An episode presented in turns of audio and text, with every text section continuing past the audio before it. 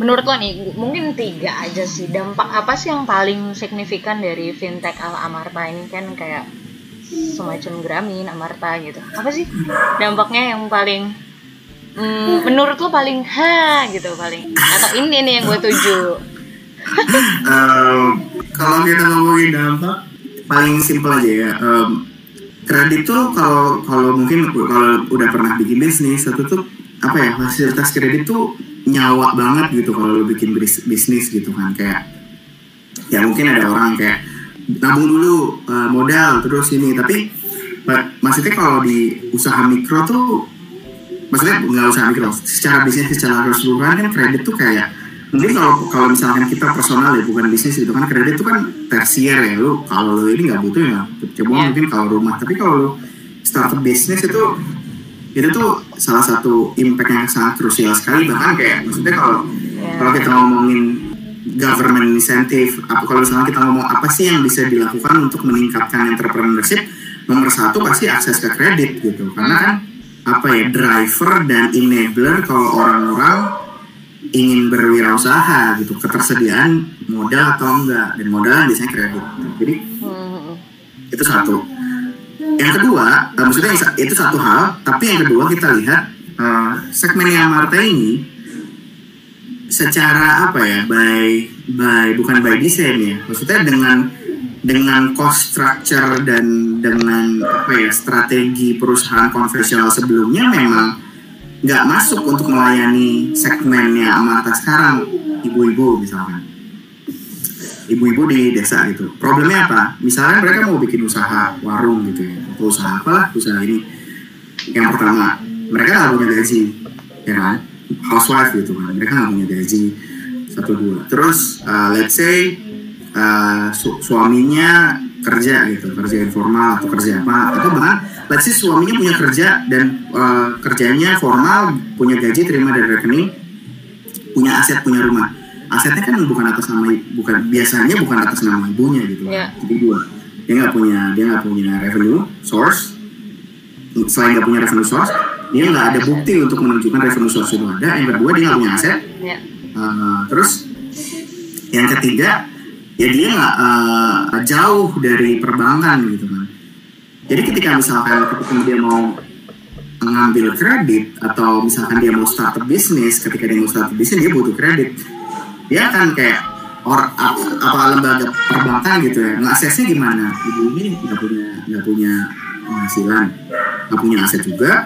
Terus kayak uh, ya gimana ya harus mau melakukan assessmentnya gimana gitu? Kan jadi kan kayak perbankan ya ya udah paling gampang ya ya udah kita nggak bisa ngasih yang Amarta lakukan dan uh, dan uh, yang kita lakukan yang menurut gua paling itu tuh adalah we design financial product sesuai dengan cycle segmen ibu-ibu, pemahamannya ibu-ibu. Jadi kan kayak kita ngasih akses yang sebelumnya susah, uh, nggak atau bahkan nggak ada gitu. Jadi menurut gue itu sih salah satu ininya sih salah satu salah satu uh, impact yang apa ya yang gue rasain dan selama ini juga itu tadi kan gue mikirnya di Amarta ya gue belajar itu gitu kan kita desain financial service apa pun saving, microcredit, microinsurance kalau itu tidak mensejahterakan uh, atau kalau lebih spesifik lagi kalau produk itu tidak uh, menambah uh, skala ekonominya from day one ya skala ekonominya mereka kan harus bayar aturan. Ya. Itu tuh malah ini gitu malah malah malah malah, malah apa ya ngurangin ngurangin cash flow mereka. Jadi kayak uh, not only we're giving access tapi dengan ini gue juga belajar kayak hal-hal yang kita take for granted selama ini tuh ternyata bisa jadi life saving banget gitu buat buat orang yang sebelumnya nggak dapet ini kita ngomongin financial service ya jadi gue ngerasanya itu sih. Dan Amarta kan sekarang ya setengah juta lima ratus ribu ibu-ibu gitu. Eh, yang kita layani dan kita aim harusnya aim ini sejuta nih tahun ini tapi ya. Covid berkata lain jadi ya kita harus stop dulu untuk grow maksudnya tapi intinya ya bayangin kalau 2 juta deh we we aim to get to million let's say next year. Um, 2 juta itu kan kayak satu persen atau sejuta deh. Karena kita tadi aku bilang tadi unbank unbank population itu 130 juta. Iya. So kalau gua bekerja di sini dan gua terlibat dalam apa ya extending financial access untuk satu juta ibu-ibu yang selama yang mereka dapat apa ya di dalam hati gue gue ada kesombongan eh gue berkontribusi satu persen loh terhadap financial inclusion negara ini gitu jadi ya I, I can rest peacefully lah ya. I do the, the good things gitu. eh, Ya ya, it. di satu sisi ya ada impactnya tapi dari satu sisi ada kesombongan dalam diri gue yang harus gue puaskan gitu kan menurut gue sih jarang ada kesempatan lu berkontribusi satu persen terhadap apa pun di negara ini gitu Iya, betul. jadi ya kayak Ya itu makanya lu masih di di sini ya, masih tiga tahun. Sampai satu juta dulu ki ya. ah dengerin Tovan lagi nanti bener bener bener. Ah just nih balik lagi ke Tavan ya. Gue inget banget dia itu tuh mulai tahun 2010an kayaknya. Uh, gue inget Yes. uh, kemudian dan dan di satu kantor kecil di di Bogor di Parung nggak salah. Nah gue kagum banget sih uh, Amarta tuh bisa scale segede ini sekarang. Gede lah ya 500 ribu gitu. Uh, Gede lah. kurang dari 10 tahun. Gede banget maksudnya. Kurang dari ya 10 tapi tahun. Banyak yang lebih banyak yang lebih banyak yang lebih uh, uh, ya bukan gue mau merendahkan ya tapi uh, kita dibilang gede gede gede banget terutama dalam peer to peer lending kalau jumlah hmm. jumlah borrower kita paling gede by far gitu. Karena kan memang kecil kecil kecil kecil ya. Iya.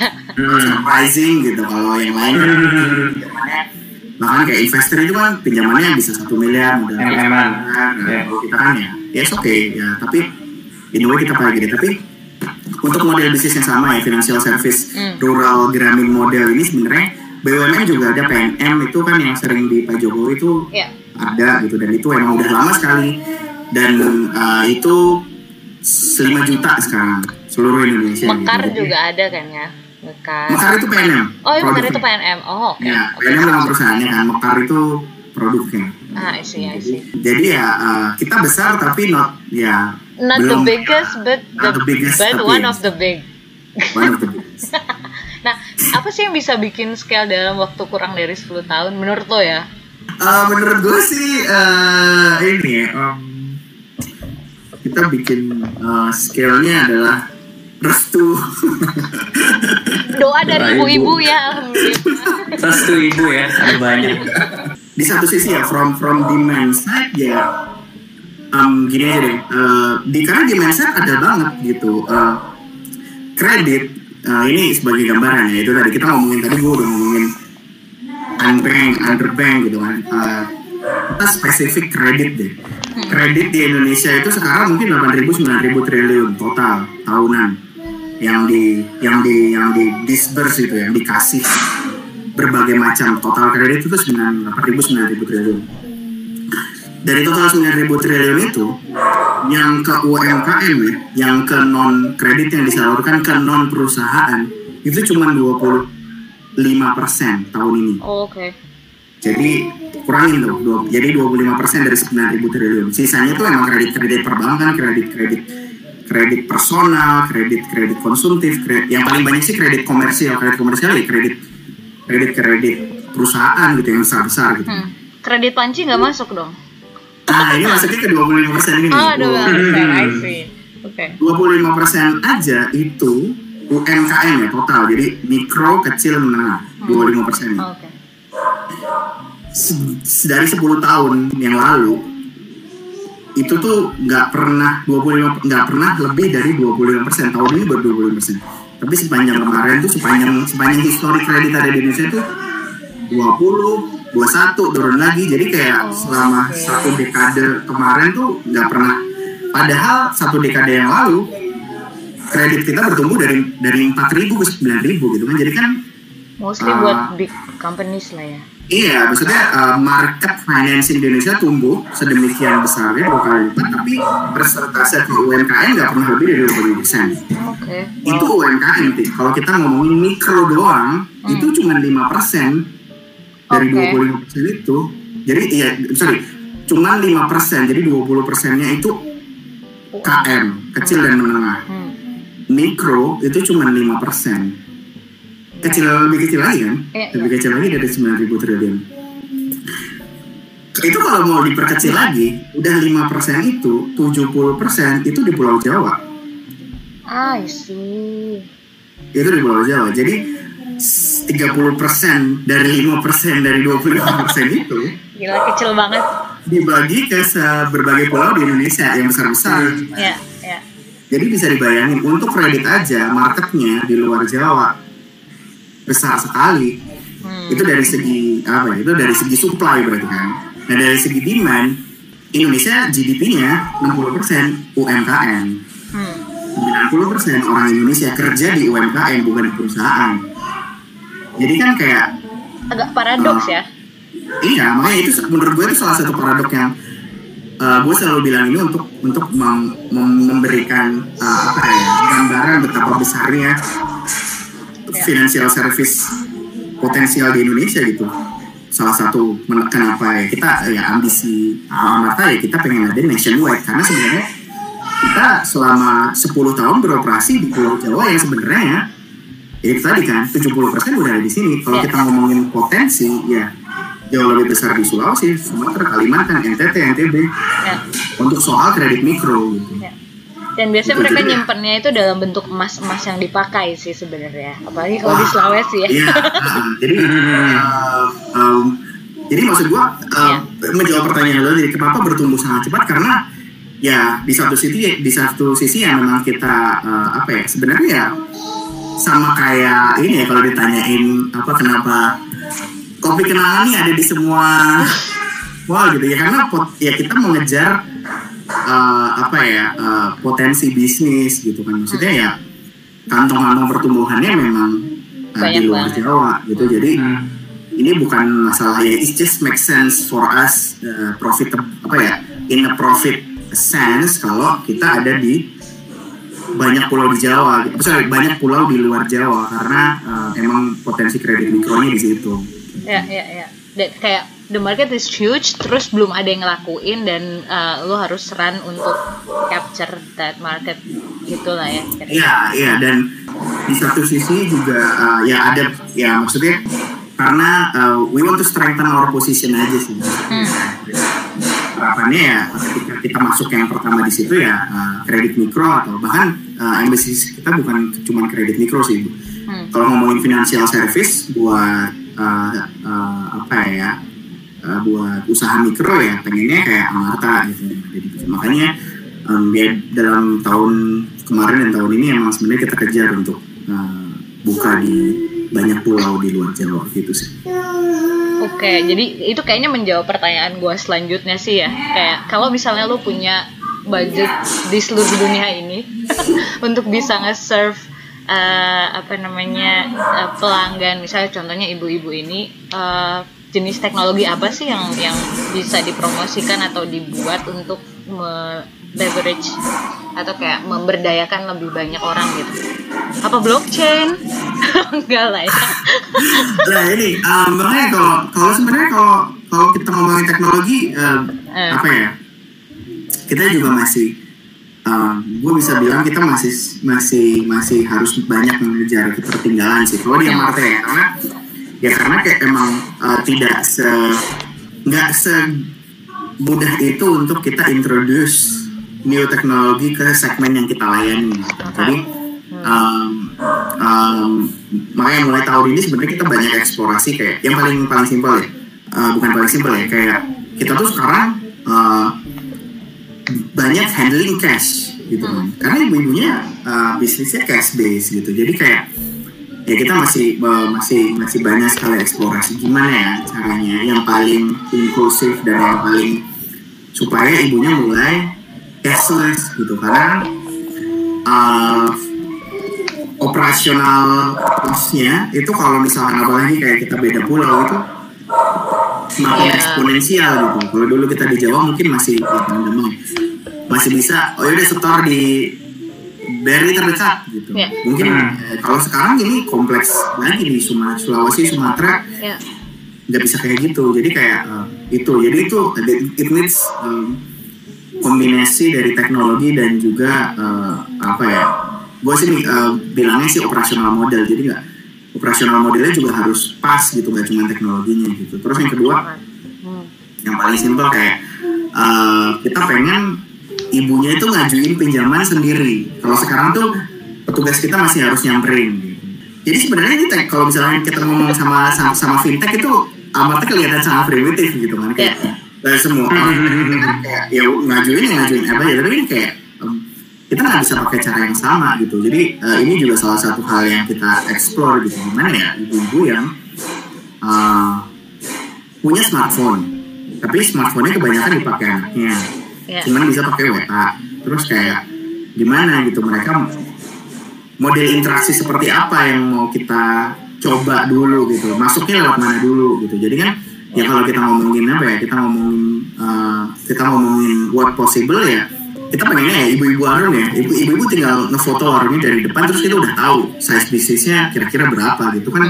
Itu possible sebenarnya dan dan banyak banyak uh, kita ngobrol dengan berbagai beberapa partner di India gitu itu tuh kayak gitu gitu. Kayak foto aja dari depan dan dari image recognition gitu kan bisa kelihatan ya dari depan warungnya kira-kira turnovernya sehari berapa sih kalau kita lihat misalkan oke di fotonya ternyata Indomie banyak Indomie gitu kan itu kan ya dikali gitu berapa gitu. Jadi um, itu sih. Jadi sebenarnya kalau dari sisi teknologi uh, right now we're exploring itu tadi sih gimana uh, uh, interaksi ibunya dengan teknologi dengan smartphone yang pertama itu karena enggak permasalahannya nggak cuma nggak cuma pakai doang ini sama kayak akun bank gitu. Mereka bisa punya smartphone mereka bisa beli android.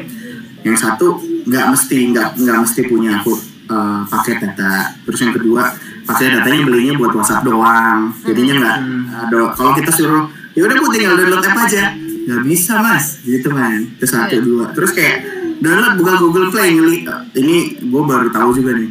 Ngelihat oh aplikasinya 10 mega. Enggak deh mas. Kuota saya habis. Iya iya iya, iya. itu kan jadi kuota kayak, seminggu ya ki. Jadi uh, itu sih makanya ya. um, kalau kita ngomong pemanfaatan teknologi uh, itu juga salah satu yang kita explore gitu. Karena nggak nggak serta merta oke okay, biar rilis fitur tiap ini bisa gini bisa macam-macam karena ya berbeda aja gitu segmennya ya, ya, ya. menarik banget sih emang kayak uh, itulah kenapa sebenarnya kita bikin podcast ini karena pengen belajar dari berbagai sektor karena biasanya kami kan dari energi ya gue mausnya dari energi terus kita tuh selalu kayak gimana ngehack ibu-ibu ini gitu ya dan ternyata struggling pun di fintech yang the iya, biggest sector di banyak sektor juga struggling ya nah it's it's nice yes. to hear ya yeah. iya jadi sebenarnya menurut gue gue pendapat gue sih bukan uh, bukan struggling atau bukan apa ya uh, bukan challenge ya karena hmm. menurut gue ada uh, gini setelah tiga tahun gue juga ini baru uh, gue nggak bisa gue nggak bisa cerita lebih detail karena yeah. ini juga masih pilot di ini tapi ada satu produk gitu yang um, yang yang salah satu produk finansial yang kita coba nih baru tiga bulan itu tuh dari awal kayak um, kayak kita sangat-sangat pesimis gitu karena uh, biaya ini kan uh, covid segala macam terus begitu. Tapi ini salah satu di satu produk finansial ini gila ya maksudnya uh, bulan ini cuman tumbuh 25 ribu ke 200 juta tuh cuma tiga bulan gitu. Jadi kayak uh, dan menurut gua dan ini ya ini berbeda dengan uh, kenapa ini? Karena di ini pertama kalinya uh, ibunya kita wajib untuk mengakses layanan ini harus pakai aplikasi. Ibunya harus belajar dulu. Ini kita pertama gue baru pertama kali maksudnya di tahun ini gue uh, mulai dan karena gue melihat covid ini salah satu potensial yang besar ya ini gue mau gue coba dan kita wajibin deh. Ini ibu kalau nggak pakai nggak ya kalau lo nggak install ibu nggak bisa dapet ini. Ya kita dari ternyata ya justru covid ini kan kayak sekolah online ibu-ibu jadi yeah harus beli pakai data buat anaknya gitu iya, kan. Iya, iya. Terus kayak uh, guru-gurunya juga pak nge-WA sekarang kan. Kayak jadinya kayak mereka memakai WA tuh yang awalnya anaknya pakai sekarang mereka dipaksa untuk oh, gimana caranya nih terus buka YouTube, buka ini, ini juga harus tahu. Google gitu. Classroom harus ya. Memandorin anak-anaknya sekolah nih pagi-pagi. Kita melihat itu dan kita coba launch satu pilot untuk ternyata berhasil. Jadi menurut gue uh, bukan struggling sih sebenarnya tapi ya kayak approach-nya beda aja gitu. Ya kenapa kenapa startup fintech bisa tumbuh itu juga karena pemain apa ya eh, perbankan konvensional atau bank besar ngelihat ini sebagai challenge. Dan ketika melihat ini sebagai challenge ya mereka kan ngitung antara cost yang dilakukan dengan ini nggak nggak challenge-nya nggak nggak masuk nggak masuk di nggak masuk di Benefit hitungan. cost-nya nggak masuk gitu ya. dilakuin, gitu. Iya, Jadi nggak dapet cuannya ya. Iya, tapi kan kalau misalkan ya ini satu segmen yang approach-nya harus beda kalau lu approach-nya dengan cost structure operational model dan lu berharap return of investment yang sama dengan segmen di kota gitu misalkan itu ya selamanya pun nggak akan menguntungkan gitu. Tapi kan kalau kita lihat ini sebagai problem yang harus di approach dengan cara yang berbeda aja, nah kan kita kan bisa nemu gitu. Oh berarti produknya nggak bisa ini. Oh berarti operasional modelnya nggak bisa ini. Jadi kan kayak menurut gua apa ya orang yang beda Reframing- aja sih jadi approach-nya nggak bisa problem. ya, gitu jadi kayak lebih ke lu kayak kita tuh harus nge-reframe problemnya itu sendiri gitu dari dari sesuatu yang opsi da- ke sesuatu yang lu harus lakuin ini lu harus temuin solusi ini gitu daripada Iya. pilihan Nah. ya kan iya karena salah satu yang salah satu yang salah satu yang uh, pengalaman yang gue bikin percaya kebutuhannya itu ada Hmm. itu kayak ya ini salah satu kita pernah uh, ya kita rutin lah bikin user research gitu kayak begini kita pengen bikin uh, kerjasama dengan satu bank untuk bikin tabungan mikro gitu kan. Nah, kita pengen gitu. Tanya kita ke ibunya bu nabung nggak? Semuanya bilang nggak. Hmm. bu saya nggak nabung nabung bukan buat saya mas. Gitu kan kayak uh, ke bank juga kayak malu ke bank mas takut gitu kan. Di depan ada satpamnya lo harus kalau bayangin ibu-ibu Sekarang dicek suhu lagi. ibu-ibu di pasar nggak pernah pakai sepatu. Ya. Eh, kerja di pasar basah. Terus ya kayak datang ke bank yang bang putih rapi eh, AC kerjaan. Eh, itu apa ya ya ada ada ini kan. lah ya. bayangkan intimidatif kan. Jadi kan kayak nabung bukan buat saya mas. Saya nggak perlu- nggak perlu nabung. Tapi begitu pertanyaan di reframe ibu nyisihin duit nggak semuanya nyisihin oh nyisihin mas. Saya buat kuliah buat sorry bukan kuliah. Sekolah anaknya lebaran eh, eh, nanti kalau ada apa-apa sama usaha saya saya nyisihin. Eh, nah dari situ kan berarti mereka punya kebutuhan finansial kan? Ya. kebutuhan mereka punya kebutuhan nabung.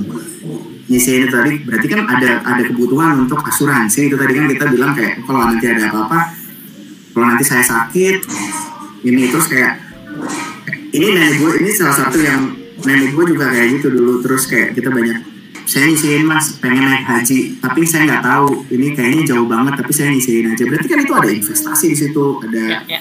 kebutuhannya ada kan? Berarti kan kalau kita ngomong mereka nggak butuh tabungan mereka nggak butuh ini mereka nggak butuh produk yang ada di sekarang. Kebutuhannya ada tapi ya kalau lo paksain produk yang ada sekarang ya mereka nggak butuh. Ya. Jadi eh, itu tadi sih gua eh, ya kita di Amarta percaya seperti itu. Eh, kebutuhannya ada. Dan kebutuhan itu jelas itu financial service. Tapi gimana caranya kita bikin produknya kita bikin eh, operasional modelnya supaya ya kita bisa melayani produk itu dengan profitably gitu kan. Karena kalau profitably kan sustain kan. Ya. Itu yang gua sebut dengan ya approach-nya beda aja. Hmm. gitu. nice. Sip, seru banget. Gue Nih. udah tahu Amarta dari kapan nih 2015, cuman dengar lebih dalam nih baru sekarang nih, baru sekarang ini. Iya. gue tuh hear dari. Kiki loh dia suka banget cerita jadi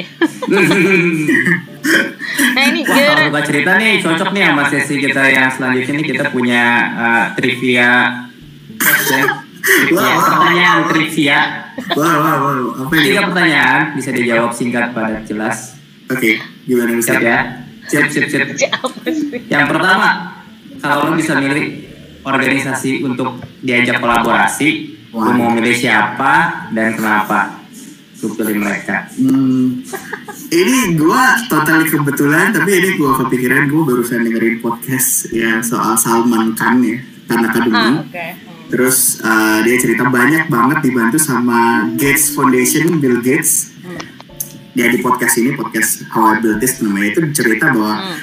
si Bill Gates tuh ngebantu banget Salman Khan itu untuk scale teknologinya gitu. Khan Academy, aw- Khan Academy itu simple awalnya si Sal- Salman Khan itu ngetutorin ngetutorin apa sepupunya Hmm. matematika lewat YouTube gitu terus kayak nah karena ada kerja sama bukan cuma kerja sama ini Gates ya ngobrol sama Bill, Bill Gates nya langsung itu kayak oh lu skillnya harus gini. Jadi kayak gini. Karena uh, si Bill Gates nanyain lu butuh apa supaya lu bisa melayani 100 juta orang? Gitu kan. Jadi kayaknya I think ya gue ya kayalan gembel gue sih ya. Mungkin kita karena uh, itu salah satu yang uh, Amarta apa ya kita lagi um, approach itu dengan gimana? Kalau kita mau kita mau kita melayani ibu-ibu di kaki pegunungan Jaya-Jaya gitu kan kayak Hmm.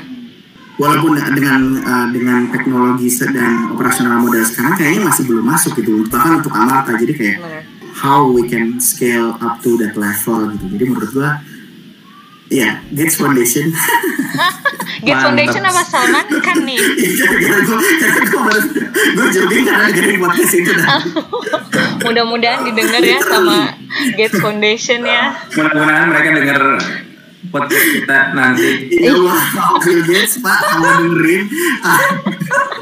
Ini calling-callingnya pak.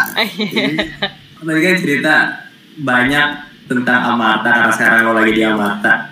Nih kalau gue tanya lo sekarang kalau lo lagi gak di Amarta, kira-kira lo kebayangin posisi lo tuh kerja di mana gitu ya? Ngapain sekarang itu kerjaannya? Eh, atau nggak kerjaan deh misalnya lagi Atau bikin kerja? apa Iya, gitu benar. Kalau nggak di Amarta ya, Ah, eh, mungkin eh apa ya? jangan sampai bumerang nih ini gua inilah kerja di kerja. Kayak sebelumnya kan gue juga mikir ya kerja di inilah kerja eh, kerja di ya pastinya kan kerja kantoran gitu yang lebih eh, mungkin yang lebih dengan gaji yang lebih besar. Terus tapi gue akan eh, karena gue punya gaji lebih besar mungkin gue akan terlibat dengan eh, hobi-hobi om-om gitu. Gue akan sepedaan beli Brompton. Dan gue nggak nggak akan menerima uh, request untuk video Ayo, minggu minggu oh tidak akan menerima ya podcast merasa gua. Ngapain gue video kiki di Instagramnya cuman sepedaan sama om gitu ngasih quote quote bapak-bapak gitu ya. no no ini ya no offense to all the Dan justru ini ini kan ya. Ini, ini, ini sih. kerja kantoran ya. Kirain kan mau bikin startup gitu ya. Kalau nggak di Amarta mau struggling sendiri. Uh, gue pikir lu lagi nge DJ atau main band atau apa gitu. Tapi itu tidak menghasilkan uang ya. gue udah pengen sih. Atau jadi influencer. Gue- endorse Odadi. Iya sih kayaknya kayaknya ya maksudnya gue gak tahu ya. Maksudnya karena gue kalau dibandingin yang lain gitu gue sebenarnya nggak terlalu nggak apa ya ya I'm fine gitu kerja kantoran. Tapi Eh, karena salah satu yang kena di Amarta kan jadi kayak ada problem yang menarik dan cukup unik gue jadi kayak banyak inspirasi buat yang nulis blog gitu kan. Jadi kan Ya, ya, kayak ya. nulis nulis ngobrol sama orang jadi banyak. Ya seperti hari ini gitu Husni sama Atik jadi kadang suka ada banyak yang kayak ngajak ngobrol terus kayak ini. Jadi itu salah satu privilege lah untuk karena kerja di Amarta karena kan problem yang kita solve cukup unik gitu kan dan gak banyak. Terakhir, ada nggak sih impresi ibu-ibu setelah berinteraksi dengan Mas Kiki? Um, Impresinya gimana gitu nih bapak-bapak yang penuh karismatik, wibawa atau gimana gitu?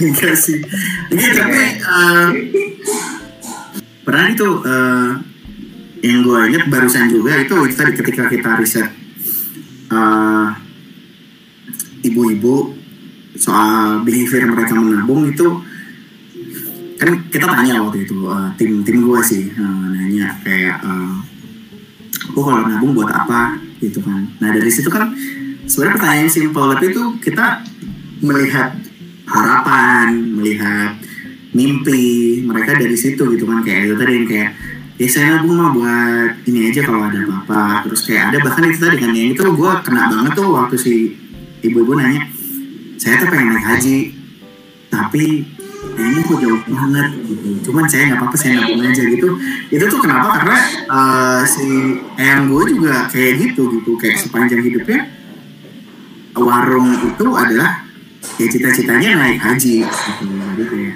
alhamdulillah nenek gue tuh ketika habis naik haji meninggal.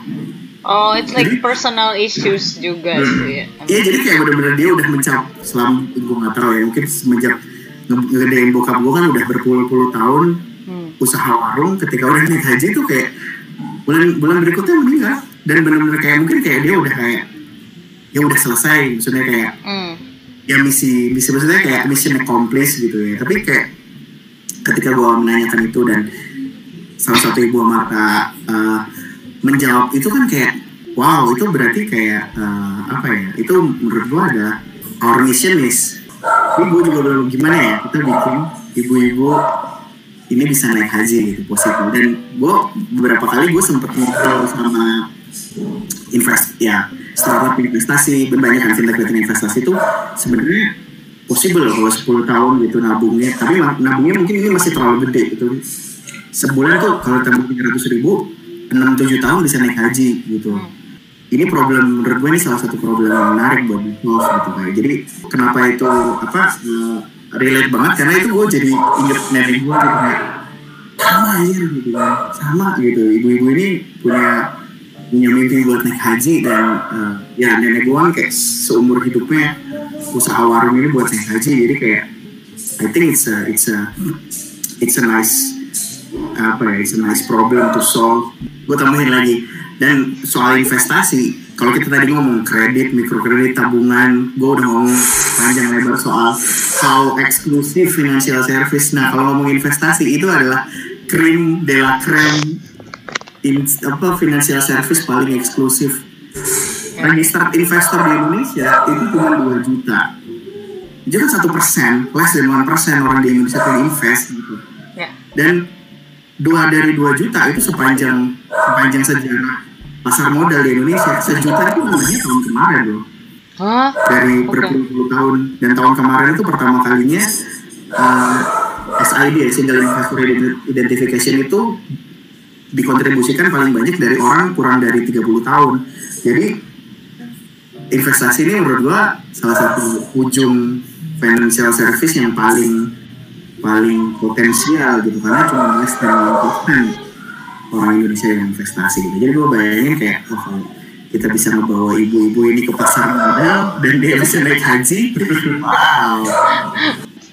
Kalau dari kita makasih banget Mas Kiki Ahmadi udah mau jadi guest pertama kita loh. Wow. Di Teh Roka ini. Wow, wow, wow, Kita ada. kita, kita jadiin guest Teh Roka. Oke, oke. Sama Teh Roka. Terima kasih, terima kasih. Kita banyak dapet info banget dari Mas Kiki terkait finansial literasi terutama bagi teman-teman yang mungkin selama ini mikirnya apaan sih? Buka bank, buka akun bank, minjem. Kan gampang gitu ya ternyata kan itu gampang bagi kita tapi nggak gampang bagi berapa banyak tadi 100 jutaan orang Indonesia yang lain mungkin ya marketnya masih cukup gede banget mudah-mudahan nanti bisa eh, wah, jadi kayak formal banget ya mudah-mudahan mudah-mudahan bisa menginspirasi banyak teman-teman kita yang lain Iya, jadi- jadi makan di sebelah mana nih Pak? jadi nanti untuk makanan bisa ke arah kiri bapak dan ibu sekalian yang western sebelah kiri yang kanan yang daerah Indonesia, ya. Indonesia. Siap, siap, siap. Ini kalau ada teman-teman yang pengen reach out ke Mas Kiki bisa menghubungin di mana nih jadinya nih? Eh, gue suka nyampah ya di Twitter @kiki ahmadi. Eh, bisa di mention aja atau di eh, blog di kikiahmadi.com gue suka nulis di situ. Oke, Ki, makasih banyak banget. Mau hari Minggu kita gangguin. Eh, sama-sama